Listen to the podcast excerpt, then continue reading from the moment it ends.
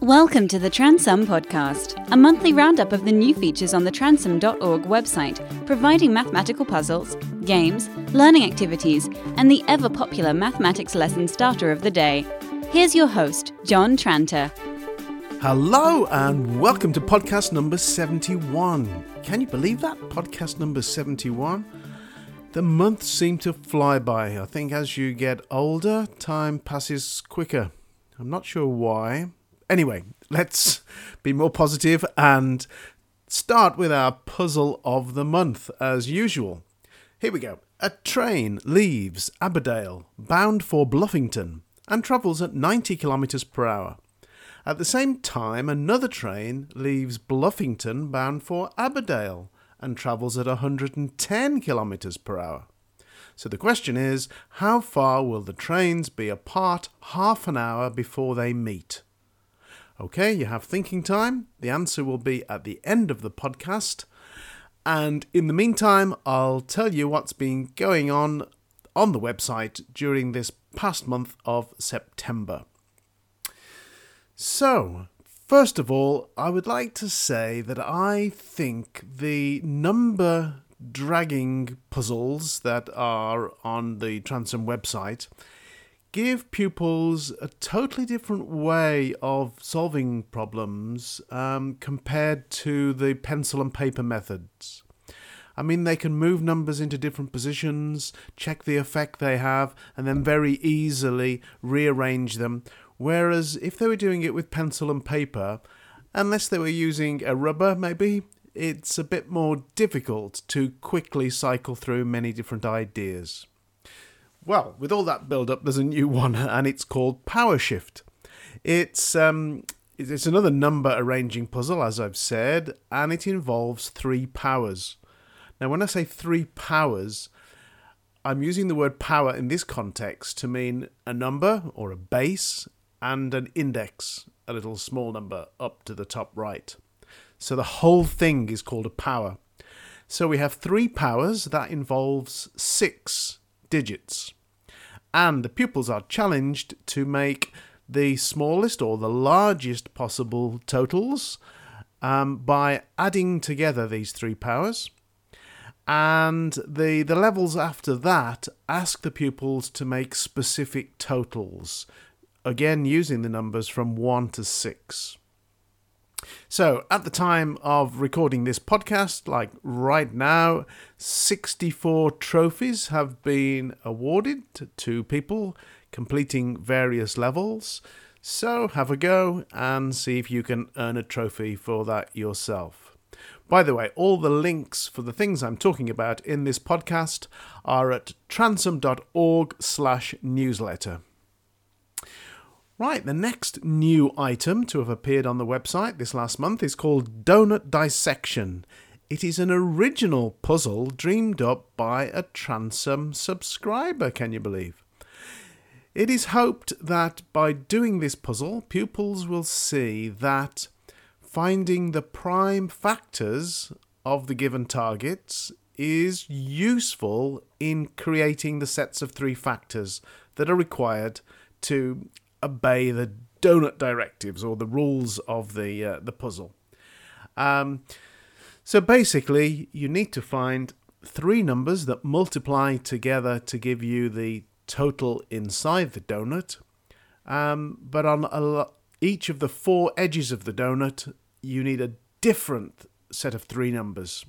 You really need to see it to understand it, so go and have a look at donut dissection and see if you can do it. You can find Transum Mathematics at www.transum.org. Quotient Master is the sequel to the enormously popular Tables Master program.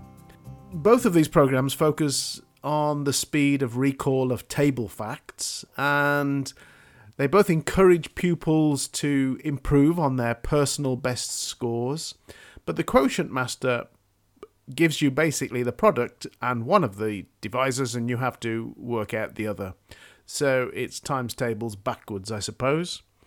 Um, and when you've finished answering the 20 questions, you get a, a detailed breakdown of how long it took you to recall each of the times tables facts so that you can um, focus on remembering the less well known facts more quickly. That's called Quotient Master. Okay, a new level 2 has been added to the angles in a triangle exercise. So now we've got level 1, which is just basically a bit more mental arithmetic, really, is finding the missing angle of a triangle. Very straightforward, nothing very uh, tricky. But then in level 2, we have some interesting questions where you have to think outside the box a little bit in order to find the solution couple of the questions you do need a bit of basic algebra to get by, but it's a bit more interesting and tests this knowledge of the angles in a triangle sum to 180 degrees in an interesting way. There's also a new video to go with that exercise, which can be found in the Help tab. And in fact, there have also been new videos made for indices and differentiation, and both of those are in the Help tabs for the related online exercises.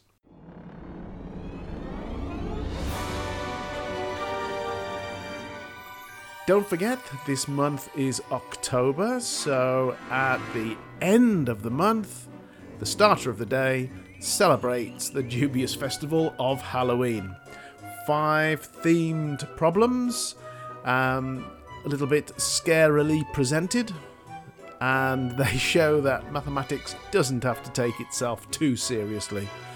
Not for pupils who are easily scared. Well, at least don't have the volume turned up too loud on your computer, as there are some scary noises as the pupils solve the problems. I remember many years ago some people saying that a ruler was a king or queen and the graduated stick used to measure line segments should be referred to as a rule. And I was never really very keen on that. But now I've discovered that in the dictionary, both rule and ruler have one of their many definitions, something along the lines of a straight, usually graduated strip or cylinder of wood used to draw lines or measure distances.